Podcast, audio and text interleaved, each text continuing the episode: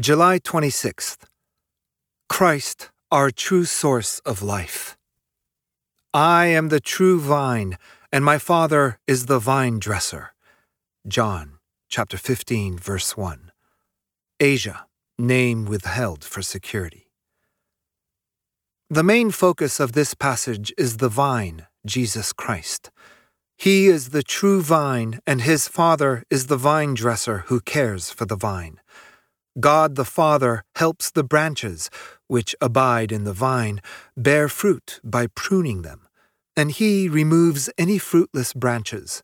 This imagery was also used of Israel in her relationship with Yahweh. Sadly, she failed to bear fruit. Psalm 80. People are created for the glory of God, and yet we fail to glorify God. Christians, though, by abiding in Christ Jesus, can glorify God. John chapter 15, verse 8. Christ's work on the cross made this abiding possible.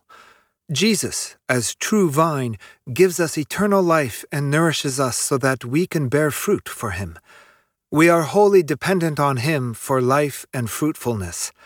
A major fruit that Christians will bear is sacrificial love for Christ and his people. John chapter 15 verse 17. This is radically different than what the world holds in high esteem, like gaining riches, being successful, having self-esteem. Are you abiding in the vine, Jesus Christ and his words? If so, you will bear fruit for God. If you are bearing fruit, expect God's pruning work in your life. This may be painful, yet He intends it to produce more fruit, so humbly accept His loving discipline. Hebrews chapter 12, verses 6 through 11. Or are you merely religious without love for other believers in the church? If that is the case, be careful. Jesus promises that His Father, the vine dresser, will remove fruitless branches. Thank you for listening to Declaring His Glory Among the Nations, daily scripture meditations from pastors around the world. This show is from the Masters Academy International.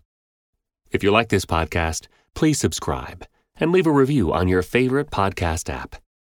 The Masters Academy International is committed to fulfilling the Great Commission by training Indigenous church leaders worldwide.